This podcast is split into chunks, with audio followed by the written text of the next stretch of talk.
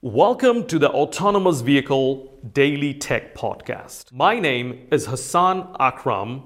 I am the host of the Autonomous Vehicle Safety and Security Podcast. This is my second podcast, and in this podcast, we will be broadcasting focused discussion on technical subject matter. Enjoy the podcast, and thank you so much for listening.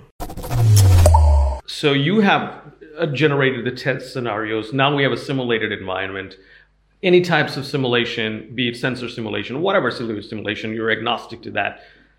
I love it. Now, the question is we need simulation, but um, we also need to test the simulated results, validate them in real life. So that is some going a little bit beyond probably Foretellix, but being an insider of that industry, uh, test industry. How do you think we can achieve that? You know, these edge cases that you're talking about, near accident scenarios that you're talking about, if we can, we can test it in the simulated environment. And after the simulated environment, we need to validate in real life. And what should be the proportion between simulation and real life? And how do you think we can achieve that?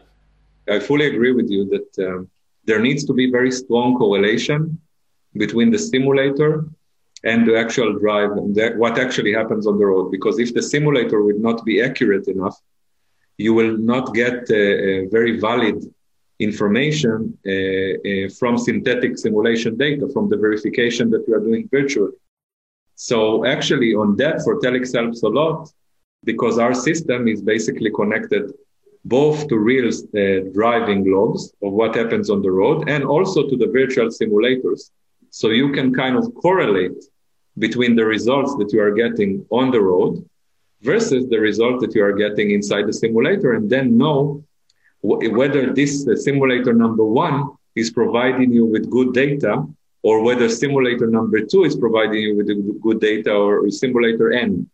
So this is actually um, a very uh, important part of the process I think that 95% of the validation, even more than that, will be done in virtual simulation.